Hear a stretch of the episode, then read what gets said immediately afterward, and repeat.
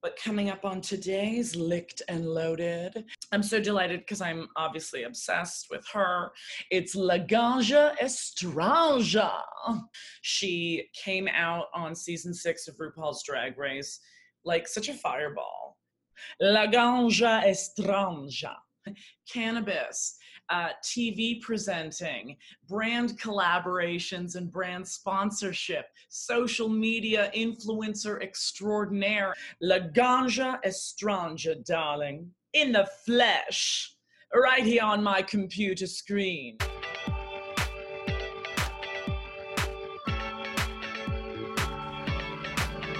Welcome to Licked and Loaded. I'm Laura Desiree.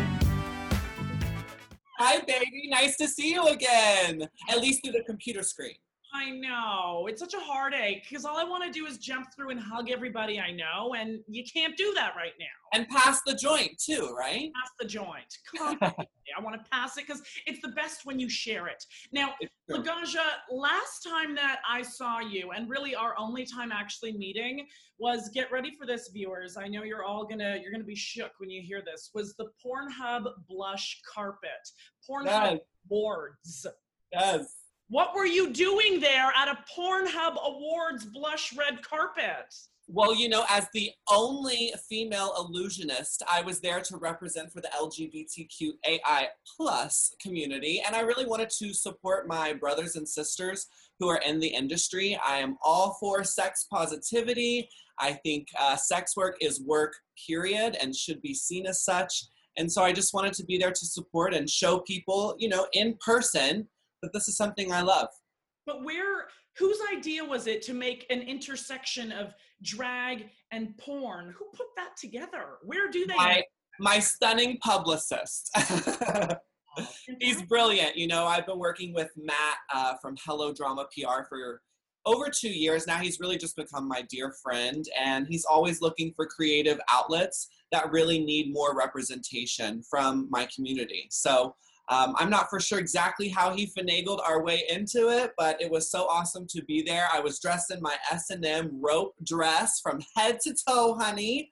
Um, and it was so much fun. I really loved it. The award show had such great production value. I mean, Bad Bunny was there. We sat next to his publicist. We kikied with her the whole night. It was it was so fun. So I loved it. And then of course I had plenty of friends who were taking home awards too. So it was awesome. Yeah, you have this way of making people feel like they've automatically had their best moments of their life with you at some point. You came down the carpet, I was like, oh, I haven't seen her in ages. And we had never met before. That's Yeah. just how it goes with you. You know, I think it's just the way I was raised. I grew up in Dallas, Texas, and my mom and dad were high school counselors for 30 plus years. So they just raised me to be really friendly and welcoming and opening to others.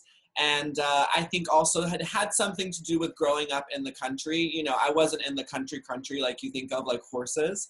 I Hmm. was in Dallas. It's very much a regular city, but the mentality is definitely different. And I think, you know, had I grown up in LA, this kind of vulnerable exterior that I walk around with with pride, I don't think I'd be able to have that because this city will eat you up, honey. Yeah, and I love that you say this vulnerable exterior. My goodness, eh, with the minute you made your entrance through that, you know, workroom door and drag race, you knew exactly who you were. You know, you came in as a complete brand. How long had you been working on that, and how do you begin to package all that? Well, you're going to be shocked. I had only been doing drag for about a year previous to filming RuPaul's Drag Race. I, you know, went to college and got my BFA in dance and choreography, but while I was doing that, I was definitely playing around with drag. I usually would get in drag at Halloween because as everyone knows, that's the one time that's acceptable for men to dress up as women and not get made fun of. And even though I'm at an art school, right, this is going through my mind because I'm from Texas.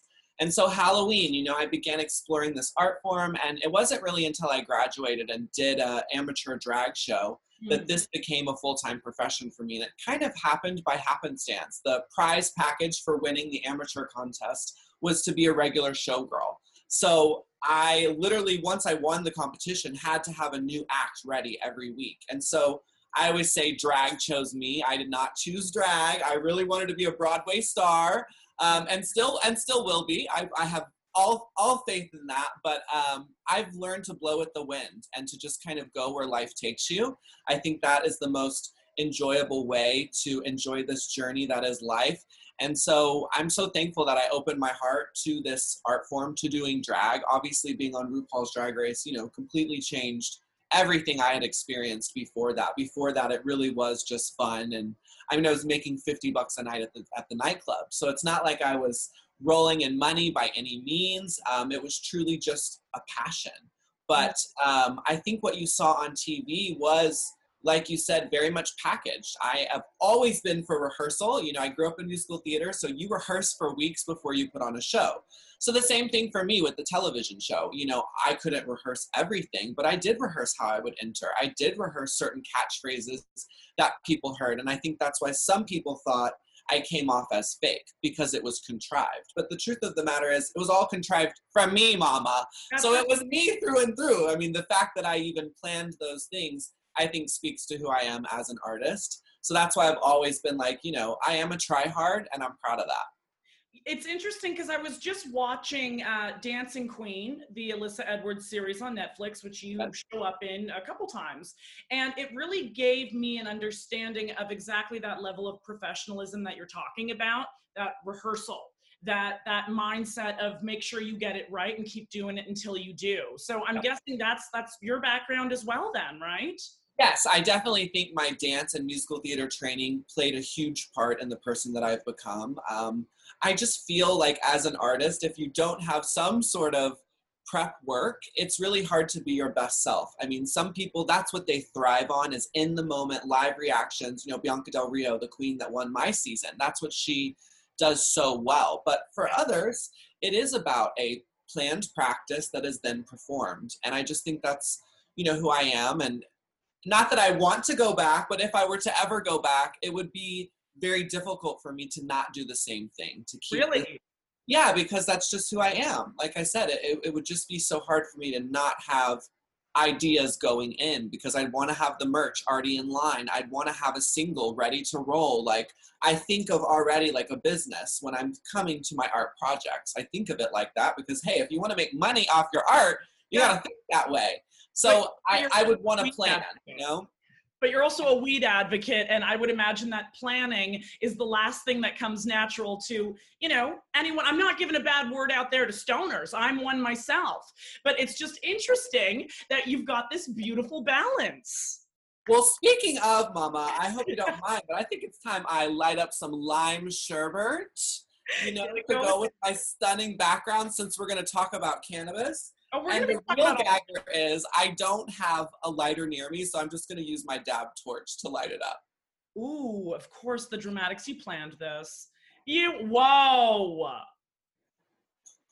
Boss bitch moves, darling. You planned this. Holy hell. I really did it. I, I just looked and realized I don't have a lighter, so I have to use the torch. you're just so much, you're such a ball of energy. It's so fun already, and I have a million directions I want to take this in. But Well, I love it. Take me in all of them, honey. I'm oh, very versatile when it comes to that. And yeah, no, buckle up, buckle up. It's happening. So when you're talking about being this person who likes to pre-plan and make sure that they're uh, executing with excellence, you're also focusing on how to be an original. You are an original. You know what I mean? Like you didn't it wasn't like it was season 1 drag race and you came in and you had the chance to introduce the public to what you do. We've now seen so much of it because of the popularity of Drag Race. How on earth do you start to create an original brand? How did you put this together? Well, I think first off, nothing's original. It's all been done. So it's all about how you do it in your voice and make it either different or better or both. Um, so for me, I, I am huge on trial and error. I've learned pretty much my whole career in front of the public eye. I mean, everyone saw in season six, I was a little immature and had some things to work on. And I've had to do this in the public eye. And I think for me, that's really forced me to be accountable. Mm. And I mm. love that. You know, I love the fact that I have something that's exterior to hold me to what my interior motives are because I always want to hold myself accountable, but it is hard to do that when you're trying to pay the bills, be an activist, you know, straddle the dance world and the cannabis world. It's it's a lot. So there are things that like fall through the cracks. But because I have such an incredible support system of what I call buds, because I'm Hmm. always on brand, um, you know, I've been able to really grow and learn in the public eye. And I think that's kind of what you're witnessing because it's like, you're like, well, how'd you do this? It's like, well, I learned this. I mean, and even this, as much as I love this, I know there's 10 ways right now, what I'm wearing, what I'm doing that I could still improve. Yeah. And I think that's just innate to the artist that I am. You know, a lot of people, when they complete big projects, they celebrate. That's one of my faults is that once I've completed a project, I've already so far into the next project that I rarely celebrate my triumphs or my successes. yeah. And just recently, I was working on my my reels because I'm trying to get all my reels together: dance, cannabis, modeling, acting, and television personality. And it's made me, you know, look and really look at all my work over the last seven years. I think I've been a drag queen now. I think so. I started in 2013. The show aired in 14. We're now in 2020. I don't know. You do the math. I think it's seven years. yes, Uh, but it really, I like started to cry, and the editor was like, "What's wrong?" And I was like, "I just, I never give myself the credit for my worth, and I think that is ultimately what you see because I'm always behind the scenes. Like, I mean, right now, let's like for instance, I'll just do it right in front of you. This dress is so cheap; it's a twenty dollar dress. I got it at Santee Alley, Mama. But it's oh, very Oh, cute. It's very cute. But do you know what I'm saying? Like, I dream of one day being in couture, having it hand rhinestone and embellished, and not made in a foreign country that I, only I can afford. You know, I, I love couture. I love this idea of hand making, but mama, I ain't got the bills for that. Mm-mm. So, you know, there's just always things I'm looking to improve. And I just think that's what people see. And that's why sometimes they say, oh, she's a try hard, because it's true. I'm always trying. There is no sort of like, well, just relax and be yourself. I'm like, but this is myself. I, I- want to try. I've you know? said this before. I've said it on a couple other podcasts that I've done. I'm the same way. I meet a lot of people constantly doing red carpets, doing interviews, whatever I'm doing, traveling, whatnot. I always hear from people, I can't wait to meet the real you. I can't wait to hang out with you outside of all this. I said, this is me. You know, I'm going to be a quick talker. I'm going to have some, you know, real sharp opinion that's going to come out real quickly, you know? So you're saying I, I suffer from this as well. I don't like to stop and look back and see at what I've accomplished or celebrate it because I have to keep moving. Right. I know there's more that I want. What do you think your hesitation is to stop and slow down and maybe celebrate some of what you've accomplished? I think I am such a momentum type of gal. I believe in the snowball effect too. Like when you do one job and you do a good job, then somebody else in that job will get you another job. So I'm I'm just a believer in this idea of the cycle and Mhm. moving forward. Um, so for me, I think it's not so much a fear of looking back because I definitely, you know, have mistakes and learn from them and have no problem being inters- introspective. No, introspective Introspective. being introspective, the cannabis is kicking in. Um, but I just think for me, the biggest thing about looking back and slowing down is that I'm afraid it will stop the the vibe, the mojo, the juice, you know, and I don't want that to run out. So I'm just so concentrated on the next one. And I think a lot of times the reasons I don't really celebrate is because a million girls have done this. Do you know what I mean? Not even necessarily in the drag world, but a million girls have been on several television shows and been very successful and been artists. And even though I am in a special place, I do acknowledge that in my mind and where I want to go. I'm only like here on the ladder and the ladder's out of frame, you know? So I just think that's why it's hard for me to look back because I, I want to move forward. It's the hustle. Some of us are quite aroused and addicted to it. I am. I love Yes. I love when I've just got too much going on that I I won't have a day off. That's what keeps Right. me going. And I think you're wait, are you what uh what sign are you? I'm a Capricorn. Oh, interesting. No, it's very typical apparently. That's Capricorns are like this. Because I'm in Aries, and so for me, I'm like, next thing, let's go, fire, confidence, all that shit. And that feels very much like you, but you're a spicy one. I like that. You know. But I also like before I ever move on, the thing has to be completely done. I've super perfected everything Oh, I don't do that. gone in and analyzed it, you know? Mm-mm. I don't, I don't double check shit. I go out there and I'm like, on to the next thing. I'm sure it's great. And that's where I usually get into trouble. But the hustle is irresistible. Yeah. And you're talking about the ladder being out of sight to see what that final destination is. Do you have any bit of an idea of where you want to see yourself at what you define is the ultimate success? Sure. Well, I also think you can't ever define success. Right. If if if I do, I wouldn't be happy in the current life I have, and I will be very honest with you. During this pandemic, it has been a very spiritual awakening, and I've realized and humbled myself and and been so grateful for everything I do have because like I said even though this drive is there and I want it and I'm ready it's so important to find success within yourself what that means at every state mm. you know because if you're always defining this ladder that's why i said it's out of frame. Because for me there is no limit. The sky's the limit. I want to direct a cirque du soleil. I want to have my own dance company. I want to star in films. I want to star in television. I want to have my own book. I want to have a perfume line. I want to design my own clothing. I, I want to have my own dispensary. I mean i just there's so many things that i feel like i can do as an artist. So for me that's why i don't try to like put a cap on it or say like well when i have this then I'll have reached that. I mean, I do a little bit. I always say when I have an infinity pool, I'm good. Like that's really truly a thing. Like I How really far off are we right now from that happening? Oh, we're pretty far. Oh, we're pretty, pretty far. Yeah, she's pretty poor. She's pretty poor, but she's happy and she's uh, invigorated and excited, and those things lead to that, you know. And I also feel like if I'm 70 years old and I have that pool, then great you know, obviously I'm hoping it's at 40, which is in yeah. nine years.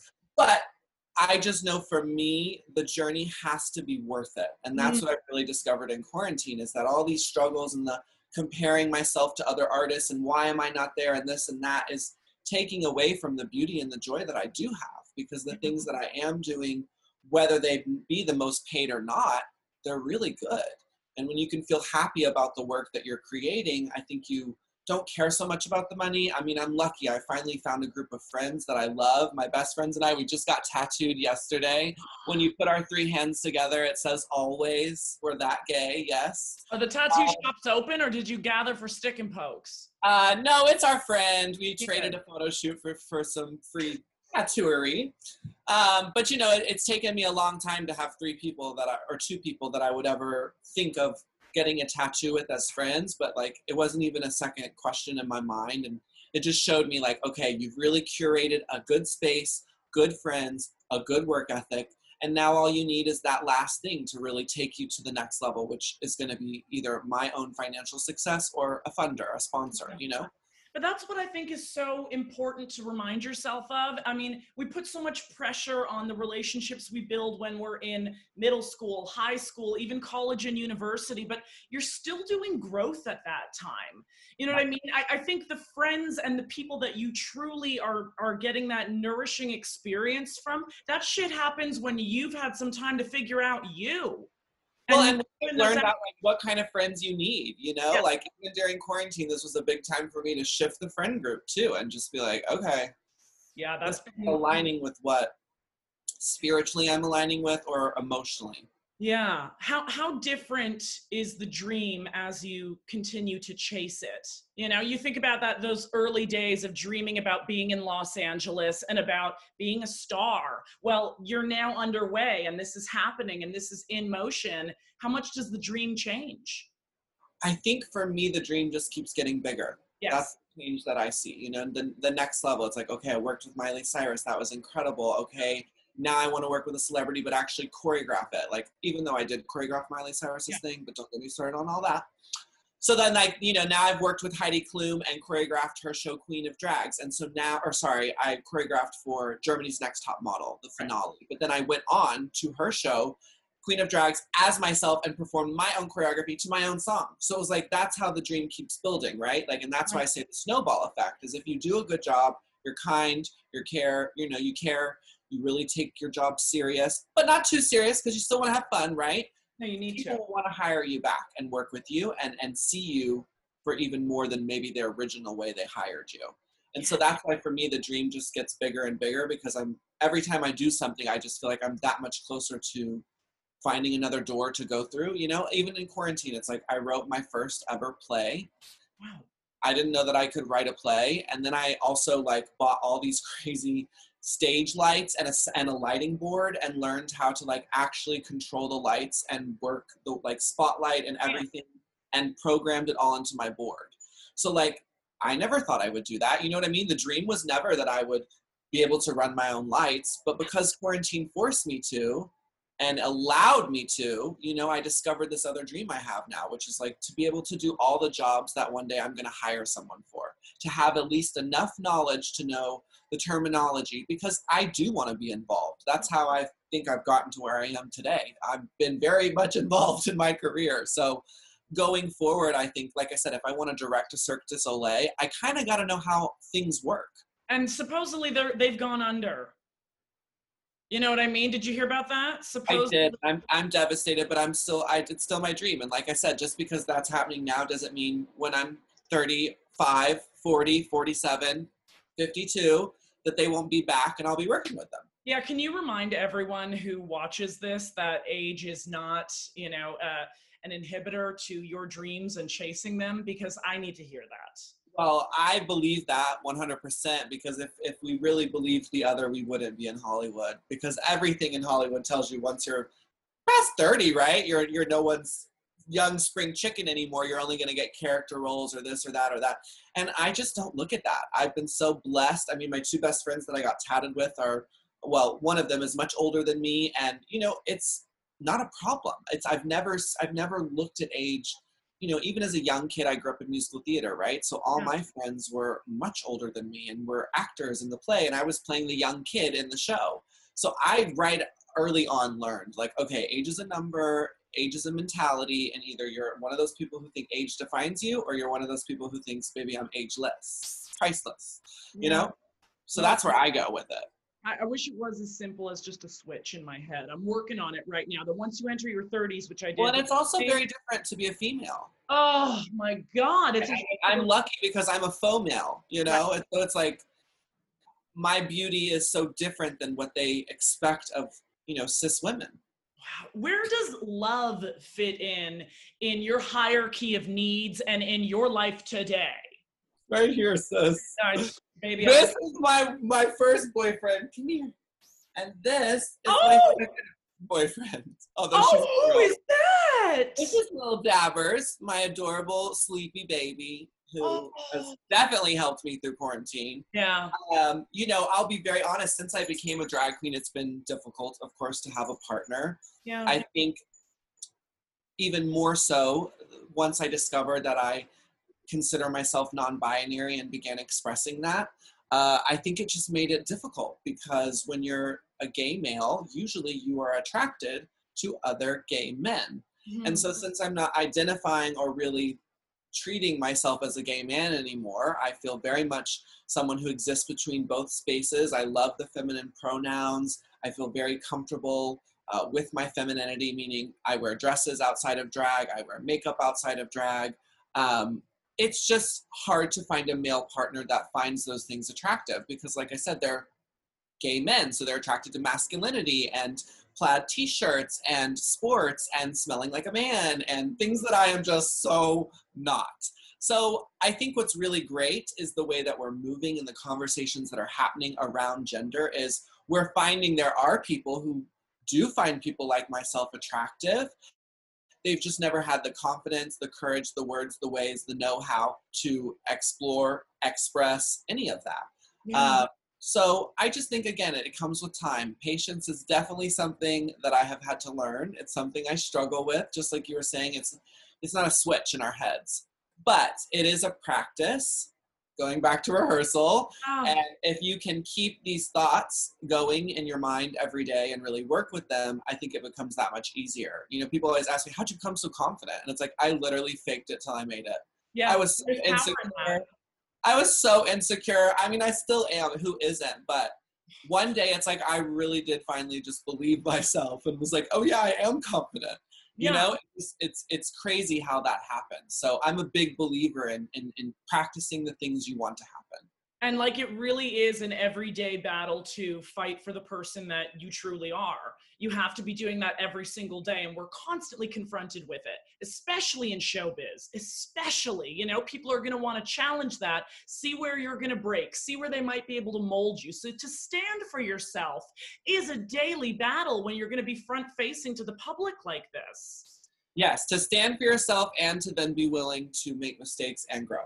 Yeah the thing. You know, you got to stand for yourself. You got to stand behind what you said. But also, if you fucked up, you got to be like, well, I fucked up and I'm sorry and truly Yeah. mean that. And then do the steps that it actually takes to be sorry. Well, what's the what would you say is the responsibility of let's make it specific, uh, drag queens today? What's the responsibility, especially if they have large following platforms like yours? You know, I can't speak for everyone at large. I can only speak for myself and how I feel about what it is to be a drag queen in 2020. And that for me is you have responsibility. You have responsibility to be socially aware and to be, if you're not speaking on it, to be doing actions behind the scenes to help on it. Um, and that can look in so many different ways, right? I mean, that can look like donations, that can look like volunteering, that can look like educating your own racist white family at home. I mean, there's so many different ways, and that's why it's hard for me to say, like, well, this is what you should do if you're a drag queen. You know, I think we've seen recently with BLM, there's a real call to action on online platforms, which, you know, I've been exercising that right long before BLM was in our headlines as a as a topic. Um, but my point is that I, I guess I had to. I don't even know what my point is on that. Marijuana, baby, yes, welcome. Yeah. Responsibility of queens today. So many people are in That's what I was gonna say. Like, so for me, I do. I feel a huge responsibility. Um, you know, my best friends, the people who I work with on the daily, are of color, and so for me to not speak out on behalf of them, for me to not acknowledge how I've played a part in this, how I've turned a blind eye to this. I mean, you know, it's something that I really have taken very seriously because it means something to me. It means something to me to care about others. Yeah. Can I say that's what you have to be as a drag queen? I can't because you know what? There are plenty of drag queens who don't care about others, who are hysterical, and they are amazing at what they do. Right. So it's hard to say, you know, what you should do. I just know what I do and what I care about and what I will continue to do. And that's using my platform for something bigger than myself, which has always been cannabis. But now moving forward, it is. You know, I think if you haven't shifted your platform to focus on BLM right now, you're you're part of the problem. And so that is a huge cause of mine right now that I'm focusing on trying to do artwork uh, or you know online gigs to give back to those communities. Um, and and that's because I care. I don't know. That I just feel like that's that's who I am. That's who my parents raised me to be. I wish every drag queen was like that. I wish everyone felt comfortable to speak on anything, whatever they loved, they felt like was you know bad. But specifically BLM, you know, I, I have been sad to see not more girls come forward and really try.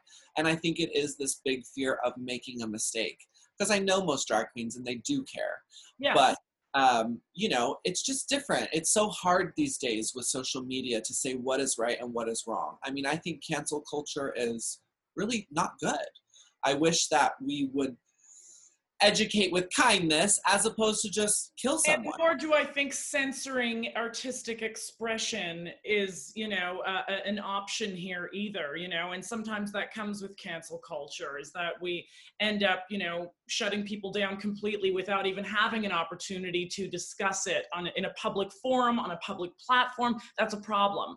You know what I mean? We can't just we can't shut people down like that right now in the culture. I mean, there are certainly people that need to be silenced that are voicing the wrong things but to them it's right so we need to find a way to you know i don't know if it's through education conversation or uh, mutually shared experiences but you know we've got to be on board to have a healthy change happen that's that's the reality of it right now I agree. And I think it does take everything you just said, having conversations, you know, I, I don't know, at least for me, every day I'm educating myself for two hours. I set it aside yeah to focus on, you know, systematic racism and how I'm playing a part of that. And, you know, it's gone from as small as words I've used that are inherently racist that I didn't know to you know what i'm doing as an influencer you know Yeah. before my biggest thing as an influencer was does the product work is it something that i really believe in that if i promote and others buy i'm going to feel good about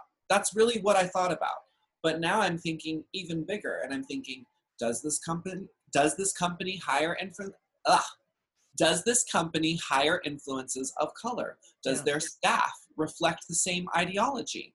You know, and these are things that as a white person, I wasn't aware. And that's how I was being a racist. That's how I was playing part of this. And so I'm really trying to find ways and the vocabulary, a lot of this, you know, lateral oppression. That's this idea that, oh, well, because I'm gay and I've been oppressed, I know what you're going through. It's like, but you don't.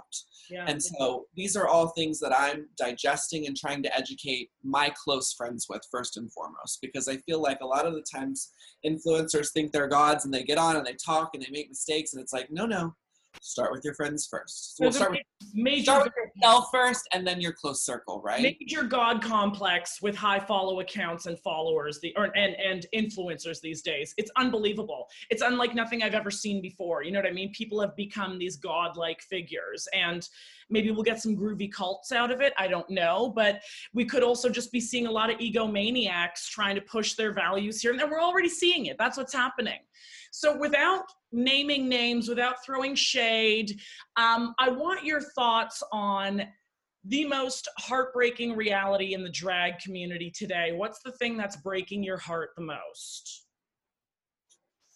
Um, I think the lack of togetherness, specifically when it comes to our trans brothers and sisters. Hmm. I think, you know, it's been seen many ways. Of course, most people will come to their mind will be RuPaul's Drag Race, that there has been a lack of representation on that show, which I do agree with.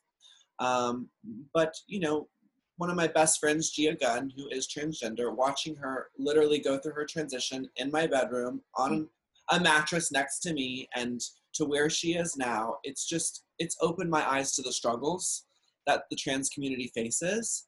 And it's opened my eyes to the kind of white male mentality that it that is very uh, apparent in the gay culture. I mean, specifically, like when we think of West Hollywood and the Abbey, right? We think of white, hunky men who are tanned, but you know, it, and that's not true. I've, I've worked at the Abbey. They have many, many people who work there, and they are working on that. I do believe that. Um, but when you think of that idea, right? You think of those people, and those people are controlling Hmm. kind of the media and everything we're seeing in our culture. And, you know, I think this was the first pride ever that it really felt like everyone in the community was aware that the reason we have these rights is because of our trans brothers and sisters of color. And of course, I, I've known that as a gay person. I was lucky enough to have a gay sister who educated me very early on. Um, but not everyone did have that knowledge. And I think because of Corona, everyone was forced to be at home and to see this education through social media. And that has been so exciting to me because it gives me hope. It gives me hope that this platform that has become where we give people godlike, you know, complexes can also become a place in which we educate one another and have real conversations. So, you know, again, it's all in how you look at it. I think social media is a piece of shit one day, and then another day I'm like, no, no, it's amazing and we need it. So, you know, it just depends on, I guess, whose page I'm looking at, really. where, where are you getting your information from through all this whether it is about you know the the civil rights uh, confrontation that we're going through right now or whether it's um, uh, covid-19 related you know where do you rely on on the news to come from Sure. Well, someone I'm following highly right now is Ashlee Marie Preston. She is a uh, black transgender woman who is literally, I want to give her a God complex because she is a God. I mean, you know, I have watched so many different conversations from day to day with her and other white people. And the main thing that I've really taken away from her that I think is different than other people who are speaking out on these issues is that she really is doing it with kindness. Hmm. and she's telling us like but you're lucky that i'm doing it with kindness because you know people are fed up and they don't have time to educate white people. We should already be educated. But she does not feel that way. She has the time the knowledge and the power and the kindness and compassion to really educate and lead the way. And it makes sense because this is this is what has made transgendered you know people of color so strong that's why we have the rights because they've always been fierce outspoken but kind they care because they know that if i don't rub these little people's backs while i tell them this information they know people are never going to learn it Hmm. and um, or people are less likely to learn it, you know? And so I just love her for that message. I think that message is so strong and so powerful. And I can just really, I, I just learn a lot from her. So that's who I'm following on Instagram. Um, as far as my news is going, you know, I do listen to NPR as much as I know there are some questionable things that happen over Mhm. there. I do listen to it and I get a lot of sources and inspiration that I can look up on my own as well. Because again, whatever we're hearing and seeing, you should be doing fact checks. You should be, you know, doing your research. Again, Google, a little questionable, could also be controlled. So, you know, I mean, I could go down the rabbit hole of the conspiracy series I believe in, but um, you know, I, I just think it's important, like I said, to look at trusted outlets, and I trust NPR. So that's where I go for that. And then like news, I'm actually watching. I've really been looking at a lot of local news because I've been very interested in LA as a city, which is weird. I've lived here 14 years, never really had that much LA pride or or want to look at local news, but obviously with everything going on, like I said, I Yeah. feel it's our duty too. So I've been watching them all. CNN, KTLA, I've even watched the Fox because I want to know like the different opinions. Um, and so yeah that's where I'm, I'm going to right now for all of that and then of course i've tried to order some books um, i'll be honest with you they're sitting on my shelf i'm not much of a reader but i'm trying to get there i'm We're working gonna get to it. Yeah. i'm working my way into it because um, you know it's it's books on white privilege and, Mhm. and ways in which we can be having the conversation better yeah. uh, I can't think of the exact title. Ashlee Marie Preston, she was the one who suggested it. Uh, she had a great talk with the guy from 13. 13.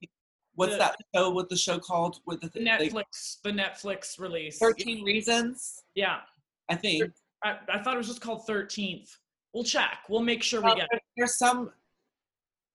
I forget. It's all about the kids in high school, and people were mad at it because it glorified suicide. Oh, yes. I think that is 13 reasons, isn't it? Reasons I know about you. 13 reasons something. I Yes. girl, like I said, I'm fully blowtorching a joint over here. Oh, I So love it. I love it. it's it's hard to say, but anyway, she had a talk with him, who is a white guy who's 26, right? So I mean, I literally, girl, I'm not even kidding. Girl, get it.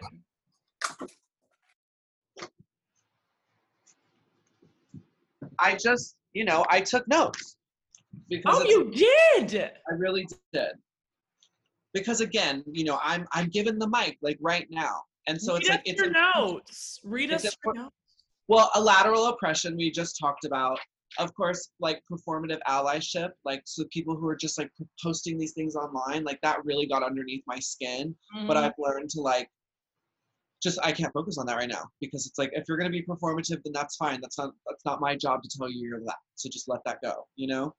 Um I don't know, like I just I just found so many things that she was talking about. Complicity of comfort, you know, is the most dangerous racism. And and that's what I mean. I'm I'm very uncomfortable. So I have to understand why I'm uncomfortable and how, you know, how do I fit into this conversation and how can I dis disrupt the illusion around being a nice person, right? Because that's one thing. Like that's big people's fears. It's like, well, I'm not racist. I'm a good person, and if I admit that I'm racist, I'm not a good person. It's like, no, Mhm. that's not true. Because you were benefiting off a system that Mhm. was racism, or sorry, because you were benefiting off a system that was racist. You know, it's only bad if you knew it and didn't do something about it. Right. And So, we so now it's like I know about it, I'm aware of it. Shame on me for not realizing it sooner. But if I don't do something now every day, then that's where you hold me accountable, and that's where you become well, you're not a good person. You know, because I and I think at the end of the day, you have to know if you're a good person or not. I It just know. It requires action though Yeah. whether it's that Yes. self-investigation it's like it's a daily action that we need to be conducting this go around that we're now confronting it because this has been a legacy of inaction Right. You know so at this point it's like yeah you, definitely doing the educating the self-educating self-exploration so important but also being as active as we can it's hard to know exactly what steps to be taking but start with going inward and doing all of that examination Education, educating yourself. I have to read this one. This one I think is please.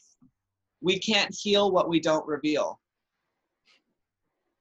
Incredible. yeah You Yeah. can be politically correct and still racist.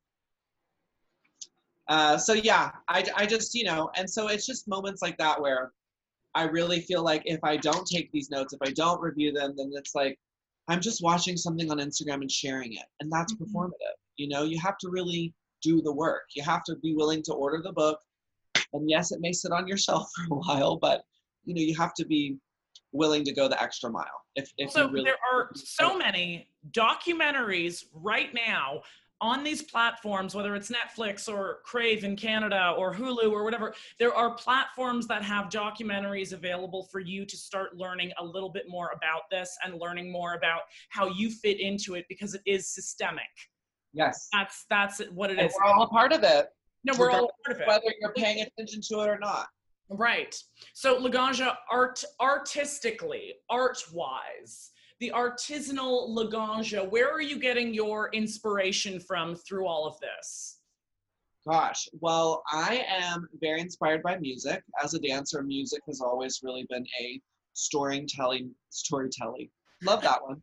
Storytelling method Yes. for me. And so, uh, you know, like most recently, I just did a, a really cool art performative piece, I guess you could call an art installation that I performed on Zoom, hilariously enough. Um, and it was like to this girl, Flavia. Uh, her music is incredible, but I was to a song called Them. And it's all about being non binary. So I was really inspired by her song to make this piece of art about being non binary myself so yeah I, I think music is always definitely an inspiration for me um, i do love a good netflix show Oh yeah. I i do i do. So that's a, that's an easy place for me to get some inspiration from. Um, and then i would say my friends. You know i'm inspired by the people that i surround myself with. Um, i'm inspired by my mom and dad. They're in their 70s my dad just had a knee surgery and he's two weeks out and already up and walking and ready to go back to work and counsel kids. Like what?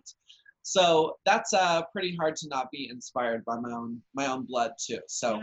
I feel like every it's, it's just everywhere around me. Lucky, I guess. You're very lucky. You're, very, very lucky to know that as well. So my sister, get this, I'm an identical twin. Big reveal here. I told her today that I'm going to be talking with Laganja. I said, you know, I'm very excited. This is going to be awesome. I can't wait. She said, I have one question. I need you to get to Laganja. And I said, okay. She said, what is the skin routine happening here? Because whether in or out of makeup, I am blown away by the luminosity. I am blown away by the absolute perfection, the immaculate contour of it all. What the fuck are you doing to keep it like that? Well, I, you know, never in a million years, if you had told me 10 years ago that one day someone would ask me about my skincare routine, girl, I would be like, bitch, please, bitch, where? Don't tell me it's just water, bitch. Don't tell me. Oh, I just No, oh no, I take care of my skin fully, like fully. In fact, like I honestly think I have to unplug the computer and fully take you into the bathroom so you can just see how much I care about my skin. Please do. It's I- kind of a gag because you're not ready for this. I'm gonna lose my lighting, which I won't That's love. fine. That's fine. But um, I have a mini fridge in my bathroom that I keep my skincare in. Seriously? Oh yeah, mama. fuck does it need to stay cold? Mama, because if you're using the freshest products, you gotta have that good good. And you Okay, are, so I look, we're gonna guess. go down here and house. Oh well, there's toilet paper Where next did you get from I want to move that so that you don't see the toilet paper, so it'll look more. And how is the mini fridge? Hold on, I have to hold it. Okay, and now. Oh, that is the cutest. Stop it. roller. Yeah. So, uh, skincare, needless to say, something I'm very passionate about. So I will tell you everything that you need to know. Let me just sit back down so I can feel gorgeous. because I was given strict instruction not to accept just water or I wash it every day.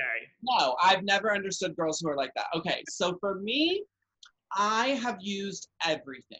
I have gone through every product. I mean, I had horrible acne as a kid. I have OCD skin picking, which is like where you get stressed out and then you go and you pick at your skin obsessively. Like it's not Mhm. just like, oh, well, I pop pimples too. No, it's like actually a problem. And I've made scabs on my face and had to cover it up. I mean, that's what I'm telling you. Like when you're like, ask me about my skin and I showed off for a second, it's, it's, it's only because it's one of the things I've worked on.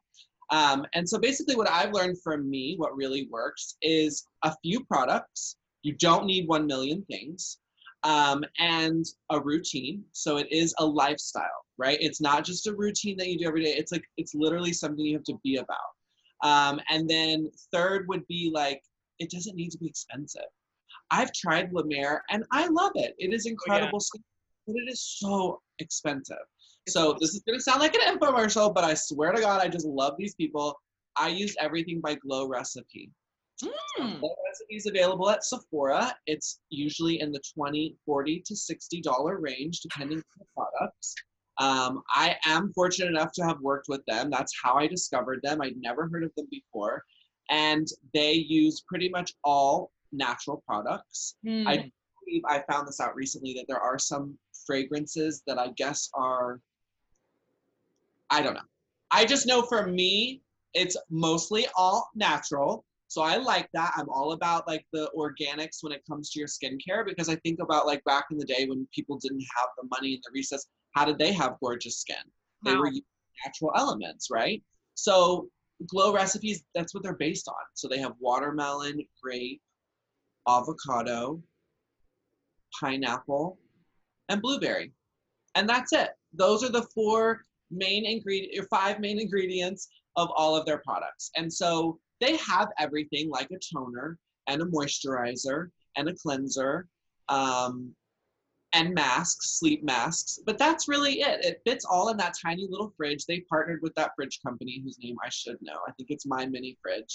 Um, and make they, sure when we air this, we'll get it right. Yeah, we should. We should because they're a great company and they did give me that. So yeah, because you know she did not we'll go. Put the, we'll put the the slug up here on the screen. Don't worry. Yeah, so, you know they partnered with and um but no so so yeah i i just I, I swear by them i swear by them to the t and you know i wear so much makeup so yes. it's like like i'm the ultimate spokesperson for that like i rarely use the toner i rarely do i just take my makeup off with their blueberry cleanser mm. i moisturize with the watermelon i extra moisturize with the pineapple souffle and then I put the wine uh, or the watermelon mist on at the end. So really, I only use four.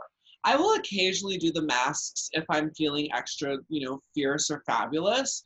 But I find when you really do the like for me, just use those same four products every day, routinely, morning and night.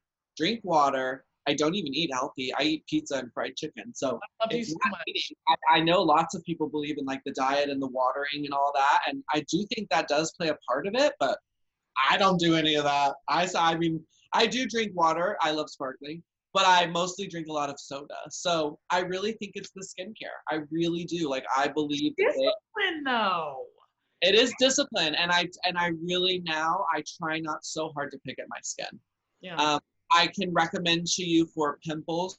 Kiehl's makes an incredible acne spot treatment that I swear by. I think they're really good. Um, my other favorite skincare products that I use are uh, uh, uh, Tatcha, incredible Japanese skincare. They make a primer that I use before I do my makeup, and it kind of creates a barrier oh. between the face and the and the makeup. So I think that's why a lot of the times the makeup isn't soaking into my pores is because of the primer. So their primer uh, is called Silk Canvas and it comes in a cream format or a liquid format. I personally like the cream because I'm a man and have a beard and I really want to like feel it. But like for you, you would love the liquid. How do you know I'm not a man with a beard? Come on now. yeah. So two two pumps and and just put that all over before you apply your makeup, and I really think that helps too.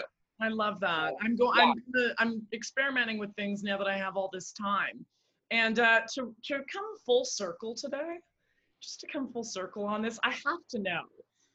We met at the Pornhub Awards. Yeah. What kind of porn is your kind of porn? Oh gosh, bylatinmen.com is my favorite website for sure. I love, um, you know, men of color with tattoos fresh out of prison. I mean, that's like my favorite fantasy for sure. Um, but I'm very adventurous with porn. I, I like to look at it all, truly. I mean, I've looked at straight porn, I've looked at well, never girl on girl porn, so no lesbian porn. But no, I, that's not. I don't watch that either. I don't know why. I really? don't. It's not my thing, and that's fine. It doesn't have to be. But I have been getting very adventurous and exploring different kinds of word pairings and punching sure. those my search engines. Yeah, I mean, I love Daddy and Son. I love any kind of fun, kinky thing like cheerleader, or well, not cheerleader, because it would usually be like, I don't know, like gym boy and, Oh yeah. you know, any sort of like naughty school play I love. I mean, I love uh, BDSM. I mean, I'm super open sexually, so Yeah. I I'm down to explore the porn. And when I when I type in drag on a porn search engine, I get some of the top trans Okay. performers, but I don't see anything else. I don't see uh, anyone representing drag. I just see, you know, some of my favorite trans performers, and I don't know how or if or if it's necessary. Like, how are we going to make that differentiation? Is are we seeing more drag sexual fantasies coming forth because it's more prominent and exposed? the I have not seen it, and you you I was like, wow, you found one thing I wouldn't watch. Like Yeah. I was so interested in watching drag porn, but um, I do think it should be made. And how would it be different? Well, it would be different because transsexuals, uh, even if they perform as drag queens, are transsexuals. So you would find someone like myself Yeah. or someone who identifies as a male who is a drag queen to perform, you know, in the show or in yeah, I think it's the labeling that's wrong. I think that people that Yeah. are putting these Well, if I was a trans performer and I was being labeled as a drag queen, I would be, I would not appreciate that. Right, right. And so, I mean, I have to also know, I got to know this. Have you been have you been sexualized in any way in your experience as you're climbing to the top? Have you felt any sexual tension or any sexual prowess because of what you do? I mean, I fully welcome it, so no. Yeah. I, really- I, I, you know, I'm so lucky that I've never been taken advantage of. I mean, truly, Yeah. another thing that I have been looking into uh, is Pizzagate. So don't get me started on that. I can go down a whole rabbit hole with you there. Um, so you know, I feel very lucky that I've I've never been taken advantage of. I've never been in a uh, compromising situation. I've never felt like. Uh, you know, people have wanted me to wear sluttier clothing because that's what I bring to the table. I am hypersexualized. I love it. I feel it. Uh, you know, I feel beautiful when wearing very little. And so I think when you're very comfortable in that way, specifically, even if you're not a woman, uh, that kind of makes people fearful. And so they don't tend to push you in that direction because they know that you have a very clear control on your sexual identity.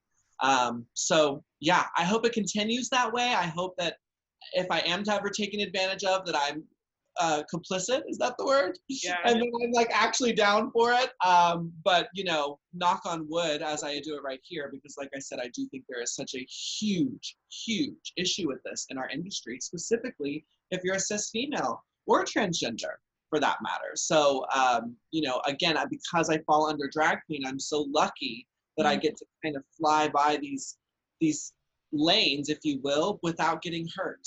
You know, and that is what makes me so privileged in this way. Gosh, you're a dream to talk to. It's it's wonderful. There's such a chemistry between us. I can really feel There it. really is, darling. We need to do a little photo shoot together. Bitch, it's happening. Fill in this blank for me. Are you ready? It Okay. turns me on when someone calls me blank in the bedroom. When someone calls my, can I change the statement? Fine. Okay. So ask me again. When wait, wait, what is it again? I'm so high. What?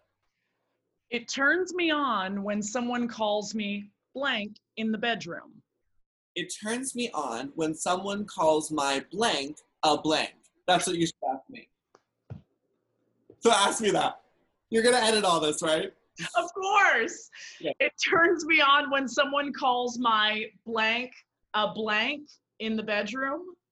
Oh my gosh, that is crazy. Um, well, since you asked, it turns me on when someone calls my asshole my pussy.